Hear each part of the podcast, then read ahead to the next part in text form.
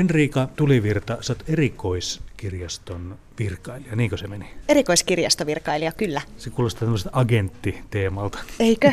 Tämä on vähän tämmöistä agenttihommaa. Yritetään löytää asiakkaille sopivaa luettavaa ja pidetään huolta kirjastosta. Mutta joo, erikoiskirjastovirkailija olen. Yksi varmaan, mistä aika moni muistaa sut, oli tämmöinen, sä laitoit itselle tämmöisen haasteen, että sä haluaisit lukea 365 kirjaa vuodessa. Kävi niin, että meni kaksi yli.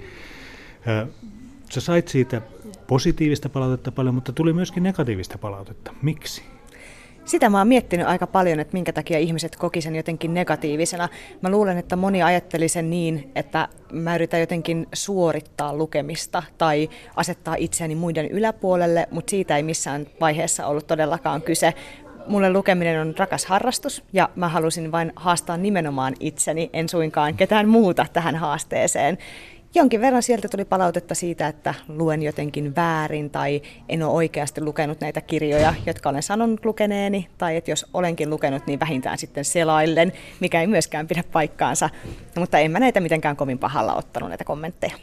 Niin, Tuommoisen määrän kun lukee kirjoja, niin täytyy olla, olla tietynlainen valmius siihen lukemiseen. Lukemista voi opetella, on erilaisia lukutekniikoita. Sulla on ihan oma tekniikka, jota on ihan Turun yliopistossa asti oikein tutkittu, että minkälainen, minkälainen, miten sä luet? Hirveän hyvä kysymys. Mä en ole oikeastaan tietoisesti opetellut mitään lukutekniikkaa, vaan se on muodostunut ihan itsestään vuosien varrella. Eli mä luen sillä tavalla, mikä on mulle luontaista.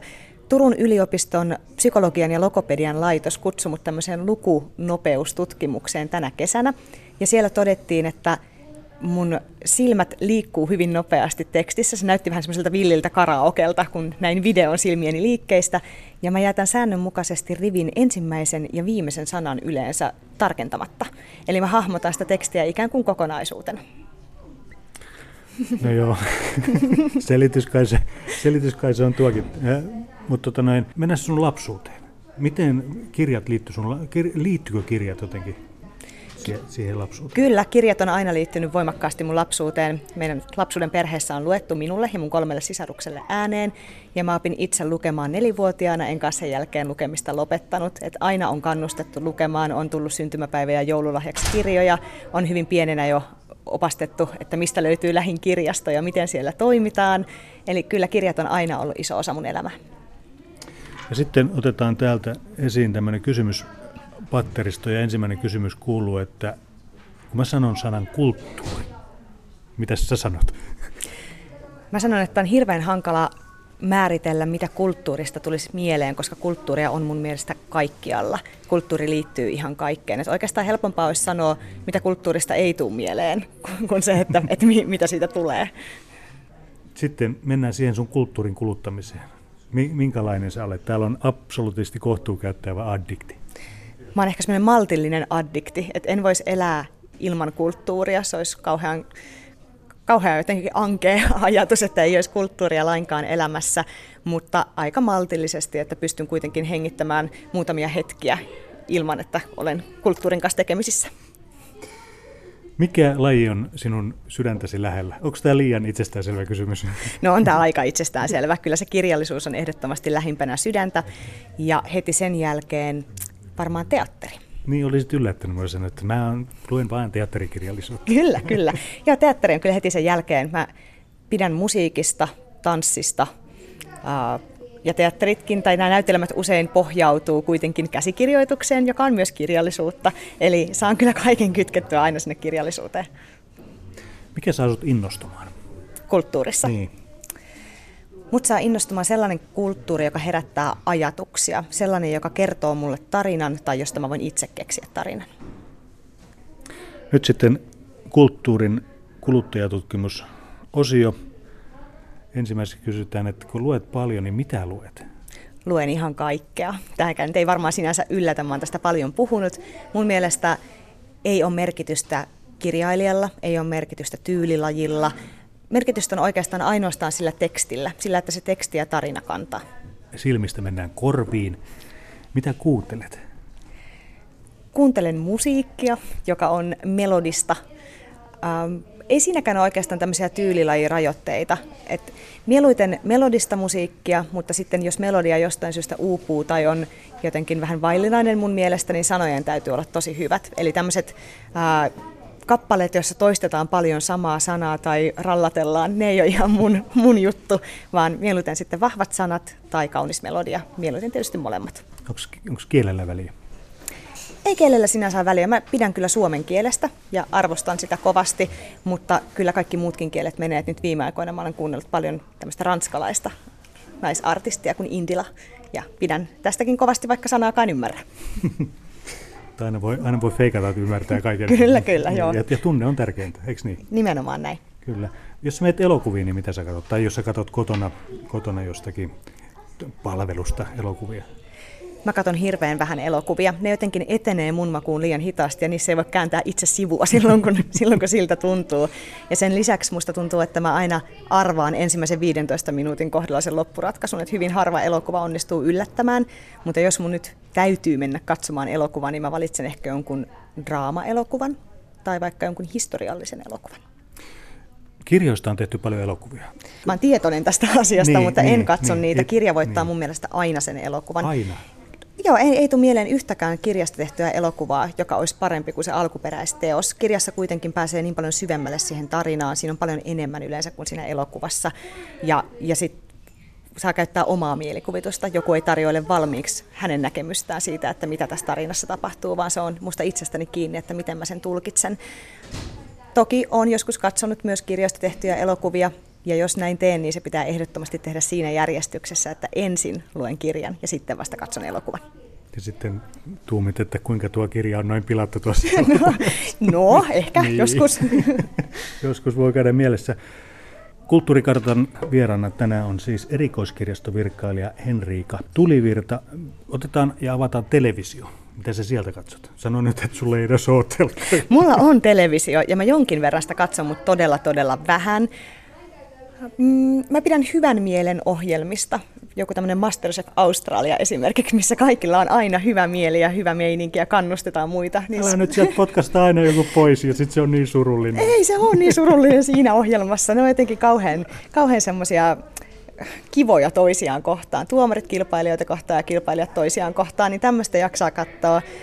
Mm, hyvin vähän katon mitään sarjoja. Sykettä on joskus katsonut jonkin verran ja uutisia, mutta jotenkin tuntuu siltä, että sitten kun työpäivän jälkeen menee kotiin, niin mä mieluummin kuitenkin avaan sen kirjan ja heittäydyn sohvalle lueskelemaan, kun avaan television.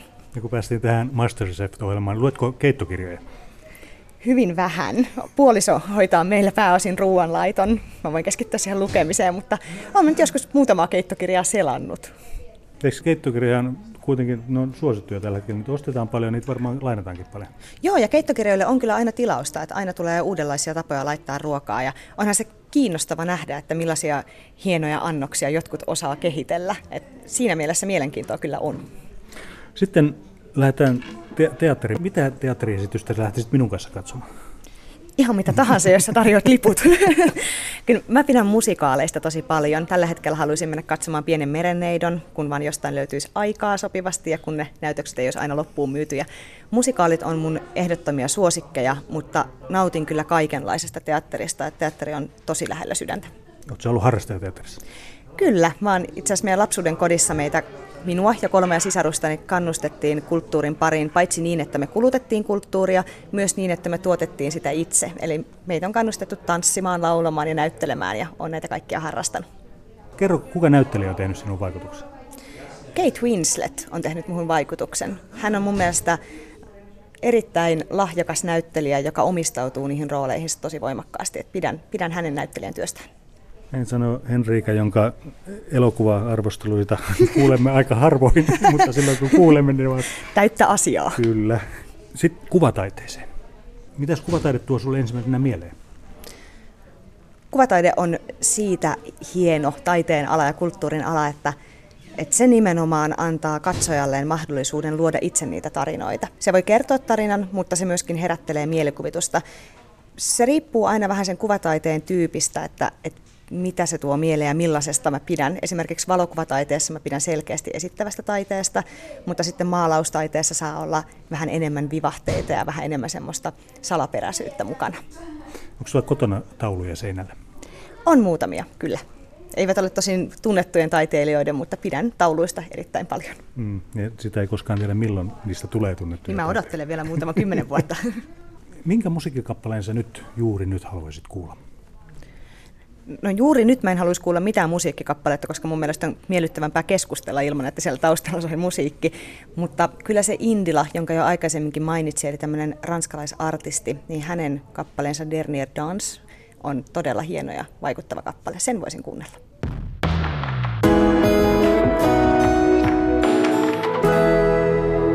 Yle Radio Suomi. Ja sitten mennään kulttuurikartalla eteenpäin. Vieraana on siis erikois, erikoiskirjailija. Se on vaikea. Erikoiskirjailija, erikois, erikoiskirjastovirkkailija Henriika Tulivirta. Lähdetään tota noin semmoisella kysymyksellä tässä kappaleen jälkeen liikkeelle, että mihin kulttuurijuhlaan sun mielestä kuuluu niin kuin hienot vaatteet? Periaatteessa mä oon sitä mieltä, että hienot vaatteet ei saisi määrittää sitä kulttuurikokemusta. Itse kyllä pukeudun mielelläni vähän siistimmin just vaikka teatteriin, mutta ne vaatteet ei saa olla se kynnyskysymys. Jokaisella pitäisi olla oikeus nauttia sitä kulttuurista ilman, että siihen liittyy jotain tämmöisiä pukeutumisvaatimuksia. Kulttuuri valitettavasti on edelleen aika kallista ja se ei välttämättä ole kaikkien saavutettavissa, niin jos me lyödään siihen vielä tällaisia vaatimuksia, että täytyy olla kallista hienoa vaatetta päällä, niin se eriarvoistaa jonkin verran ja kaikilla ei silloin ainakaan ole mahdollisuutta nauttia kulttuurista. Mutta eikö kolikolla myöskin se puoli, että on hieno, hieno joskus laittaa mukavaa, hienoa vaatetta ylle ja lähteä oopperaan? Ehdottomasti sen takia juuri itse kyllä mielelläni pukeudun nimenomaan teatteriin tai oopperaan vähän hienommin, koska se on tämmöistä harvinaista herkkua, josta haluaa sitten nauttia kaikin mahdollisin tavoin, mutta se ei tosiaan saa olla vaatimuksena. Nyt sitten tämmöinen utopistinen kysymys, että jos saisit tavata ihan kenet tahansa kulttuurin, kulttuuri-ihmisen, ja nyt ei ole siis mitään rajoja mielikuvituksella, niin kuka hän olisi? Kirjailija Terry Pratchett, joka valitettavasti on edesmennyt, ja en kyllä pistäisi pahakseni Tuve Janssoninkaan tapaamista, mutta ehkä he voivat olla yhtä aikaa, jos he tulee samasta paikasta. Mikä Terissä viehittää? Mä rakastan Terry Pratchettin kirjoja. Hän on ihan ilmiömäinen sanankäyttäjä, hänellä on niin hienoja sanaleikkejä, ja vaikka nämä teokset on tämmöisiä fantasiamaailmaan sijoittuvia, tosiaan hyvin hyvin ironisia ja, ja hauskoja, niin niissä on aina joku voimakkaampi yhteiskunnallinen teema, jota ei kuitenkaan alleviivata liikaa lukijalle, vaan lukija saa itse sen sieltä rivien välistä poimia. Tuve Jansson, no tarviiko siihen mitään perusteluja? Mielestäni se ei ehkä vaadi perusteluja samalla tavalla. Luulen, että Tuve Jansson on kuulijoillekin aika tuttu henkilö ja hänet olisi kyllä uskomattoman upea tavata ja päästä keskustelemaan hänen urastaan ja ajatuksistaan. No niin, sut on pistetty Henriika nyt kulttuurikartalle. Meillä on tota, mukavasti aikaa tässä loppuaika. Jutellaan kirjastosta. Tehdään näin, suosikkiaiheita. niin, kirjasto nykyään on paljon, paljon muutakin kuin kirjojen lainaamista. Me viimeksi uutisissa tänään, nyt kun tätä haastattelua tehdään, niin eletään, eletään tota noin lokakuun viimeistä päivää, niin uutisissa oli tänään, että, että urheiluseuran kausikortteja saa kirjastosta. Mitä, mitä kaikkia kirjasto voisi olla? Kirjasto voi käytännössä olla mitä tahansa ja se on mun mielestä hirveän hyvä asia, että kirjastot on monipuolistaneet toimintaansa ja tarjontaansa. Se nimenomaan vähentää tämmöistä yhteiskunnan eriarvoisuutta. Se tarjoaa yhdenvertaiset mahdollisuudet nauttia kulttuurista eri muodoissaan. Ja se on todella, todella tärkeää, että kirjasto on kyllä tasa-arvoisimpia laitoksia, mitä Suomesta löytyy, ja sitä arvostan ja siitä pidän kovasti. Mun mielestä kirjastoa voidaan viedä oikeastaan mihin tahansa suuntaan, kunhan se ydinajatus säilyy. Se, että kirjasto on kaikkia varten, kaikki on tervetulleita kirjastoon ja kirjastoissa myös edistetään edelleen sitä lukemista, niin vaan taivas on rajana, että mielellään ainakin Helsingin kaupungin kirjasto kehittää toimintaansa esimerkiksi asiakastoiveiden perusteella, joten jos siellä nyt jollain kuulijalla on joku mahtava ajatus siitä, että mitä kirjasto vielä voisi olla, niin yhteyttä saa ottaa. Niin, meillähän Suomessa lainataan kaiken näköisiä polkupyöristä tauluihin melkein veneitäkin saa lainaksi. Kaikenlaista löytyy jo, että on, on kaikkea porakoneesta suksia, luistimia ja tämä edelleenkin tekee kirjastosta tosi tasa-arvoisen paikan. Että ihminen, jolla esimerkiksi ei välttämättä ole varaa tai mahdollisuutta hankkia omia luistimia, voi lainata sellaiset kirjastosta. Ja samalla tämä on mun mielestä tämmöinen ekologinen teko, että kaikkea ei tarvi ostaa ja omistaa, vaan voi lainata. Hmm. Mä kysyin sulta yhden semmoisen kysymyksen ennen kuin tämä haastattelu alkoi. Laitoin sen sähköpostiin kauniisti, kirjoitin sinne, no en nyt käsin kirjoittanut, no kirjoitin käsin, koska näppäilin sen, mutta Kyllä. paljon puhuttu siitä, että nuoret, mitä nuoret lukee, miten nuoret saataisiin lukemaan. Sä vähän sitten tongit tuolta ja kyselit, että minkälaisia kirjoja nuoret, sanotaan, että teini-ikäiset tällä hetkellä lukee tai lainaa? Helsingin kirjamessuilla mä juttelin lukion ekaluokkalaisten kanssa ja he kertovat, että he lukevat tosi mielellään elämäkertoja ja nimenomaan urheilijoiden elämäkertoja. Tämä oikeastaan jopa vähän yllätti siinä mielessä, että, että jotenkin aina itse kuvittelee, että nuoret haluaa lukea nimenomaan nuorille kirjoitettua nuorten kirjallisuutta, mutta elämäkerrat heillä nousi ihan selkeästi suosikiksi. Toki nuoret lukee myös nimenomaan sitä nuorten kirjallisuutta ja sen esiin nostaminen on mun mielestä yksi vastaus siihen, miten nuoret saataisiin lukemaan. Eli se, että mediassa puhuttaisiin enemmän nuorten kirjallisuudesta, äh, ihmisistä, jotka kirjoittaa nuorille ja otettaisiin myös nuorten omat kirja-arvostelut osaksi tämmöistä jokapäiväistä keskustelua. Odotan mielenkiinnolla. No, joo, mä yritän jäsenellä tätä kysymystä niin päässä niin sillä tavalla, että sinä ymmärrät sen ja osaat vastata sen. Kiitos, on ystävällistä. Ota huikan vettä. Joo, ota vaan huikka vettä. Musiikissa ollaan menty sillä tavalla, että entistä nuoremmat ja nuoremmat kuuntelee jotain diskomusiikkia. Shakira on kova sana neljävuotiailla. Onko Shakira vielä kova sana? En minä tiedä, mä, mä luulen, että on, Joo. on mutta tota noin, onko se?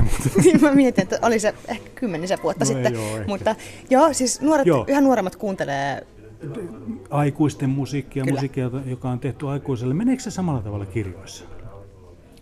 No ei, ei kyllä varsinaisesti, että kyllä mitä nyt itse mietin kirjaston asiakasryhmiä, niin meidän pienimmät asiakkaat erittäin mielellään lukevat heille suunnattua kirjallisuutta, eli kuvakirjoja ja ensikirjoja ja tämmöisiä helppo lukea kirjoja.